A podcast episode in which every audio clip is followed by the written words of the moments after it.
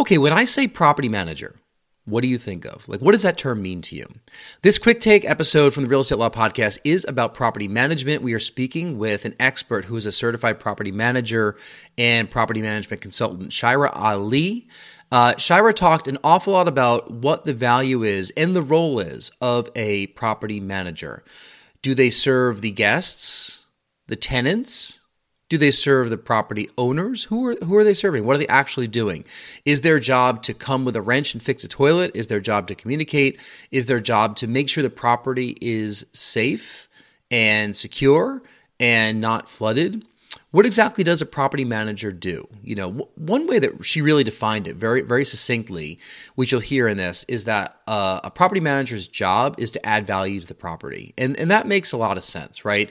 If somebody is paying attention to your property, uh, whether it's you and you're self managing or whether you have a property manager, in theory, your property should be safe. It should be, um, you know, it should be secure from all the elements outside when there's floods that are happening or tornadoes or hurricanes. It should be safe from break ins. Uh, it should be able to have problems fixed and solved relatively quickly if you have tenants in there. Um, you know, so property management is quite a skill.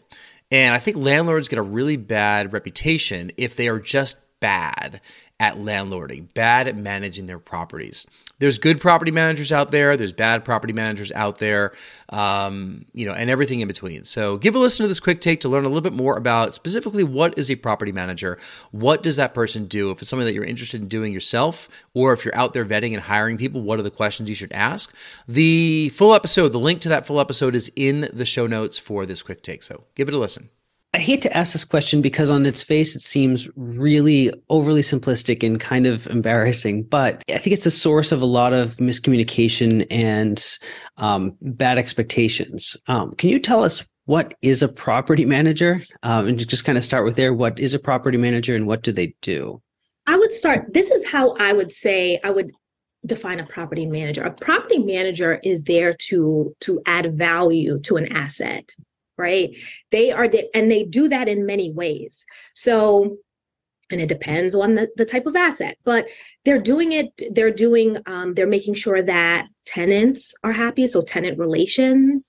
Um, they're making sure that repairs and maintenance are not just not that they're just repairing things when they're broken but they're doing preventative work to make sure that those things are not happening. You know they're they're staying in touch. They have their pulse on what's going on in the area around the asset that they're managing to make sure that you know they're just looking out for things things that don't seem right right? You sometimes you have to report those things. I've managed assets where the field next door you know you don't it's overgrown there's trash and you know you have to take the steps to get those things remedied. So you're really adding value to that asset. And when people think of property managers oftentimes they think of oh they know the like multifamily not multifamily single family right? People who are managing someone's home and and that's a part of it but it's so much greater. Think about think about any place that you visit, right? Any mall, the post office, the DMV, the I mean, um, different government facilities, all of these places, they have property managers. Someone is managing those assets. Your favorite, um, I love, I live in um, Northern Virginia. We have like a, um, uh, you know, it's like one of the town center areas. Someone has mm-hmm. to manage that, right? And all of these events that they put on, people are managing those things. So it's so much greater than what people think. And we're not just fixing fixing toilets and you know just just you know listening to complaining residents. We're really adding value with the leasing team collaborating with them right?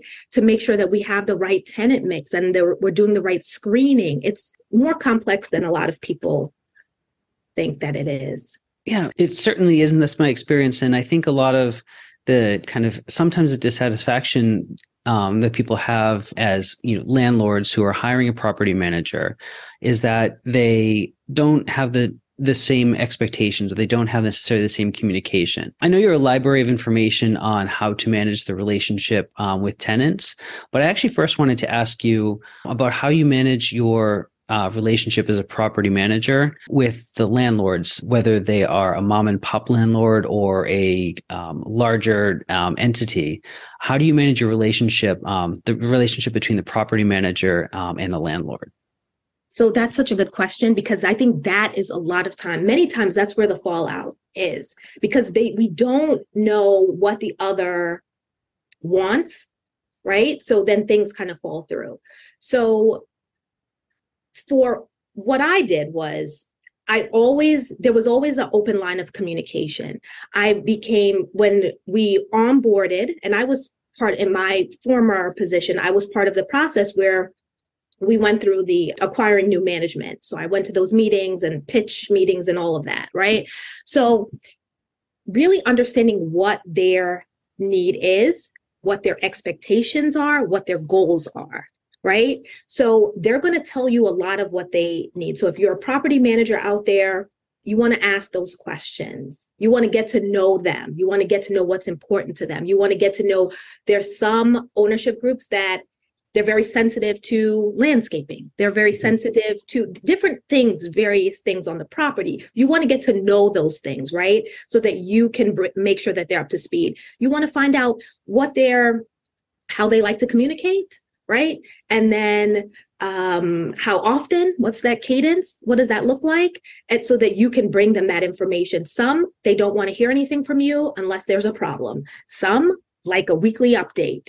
Um, they're just very like more hands-on. So you'll get to know that. And when you're hopefully if you're, you're a part of those meetings, you you flush all of that information out. You're getting all those questions in so that you know and you can have a successful relationship going forward. I think the key here is just in the beginning, just over communicate. Mm-hmm. They'll tell you if it's not right or if they don't want to know that, just over communicate. Give them all of the information, especially because that relationship is so new and you really just want to have you know make sure that they're comfortable this is these are huge these are really expensive assets, right? So you want to make sure that they have that level of comfort. And as things settle and as that you, you know, you move forward, I think um, you'll get that comfort level and then, you know, things will kind of settle out. You know, I've had that experience um, as well working with either three family buildings or um, even the commercial space where our office is located where we have a property manager that earns the trust of everybody. It's through good communication good proactive communication. It's not about perfection of managing the property on a day-to-day basis. It's just making sure that everybody even a commercial tenant feels heard. So I do like um, how you say that there. And also, you anticipated where I wanted to go next, and that's kind of starting that relationship off on the right foot. When you are advising property management companies, how do you advise them on selecting their clients too? Because sometimes making sure that a property manager's clients are a good fit for them too, for their success. Okay. Can I just go back and touch on one thing before I get to this question? Absolutely you know the, the, communication piece and i just wanted to um, piggyback on that. Many times the reason for that breakdown is sometimes there's like a fear. This this thing went wrong and they don't want to tell them. They're afraid to tell them. Um, and i think if you're on this side as the the ownership group you know make sure that you you also lend that um that openness and that willingness to that you you just want to know you know you mm-hmm. understand things happen and just really have that um um, present that so that the property manager, the property management group feels free to communicate that. I think that's one of the big breakdowns there when it comes to, um, you know, because things happen. Like you said, you mentioned things happen. So I just wanted to add that. As far as selecting your clients, I really think the important piece there is to have a good understanding of the type of assets that you want to manage everything is not for everyone. Every management company is not good at everything. So hmm. if you are in the you manage A class assets, that's what you're known for. You may take on some B and C, but that's not what you're known for. If you are retail, that's what your specialty is. Really understanding what your specialty and where you play best, that's going to be key in that. So that and that's going to really self-select right? You're going to say, okay, these are the clients, this is who I want to market to, and this is who I know I can serve best because you don't want to take on clients that you know you cannot serve well, then they're not happy, right? Mm-hmm. And you're miserable because you're doing something all day that you don't really feel good about. So I think that is is most helpful. All right, there's another quick take with the Real Estate Law podcast. For the full episode, go to YouTube or Spotify or iTunes or wherever you heard or listened to that quick take. We also have all of our episodes posted at realestatelawpodcast.com. So, on behalf of Rory Gill, I'm Jason Muth, one of your hosts, and we thank you for listening.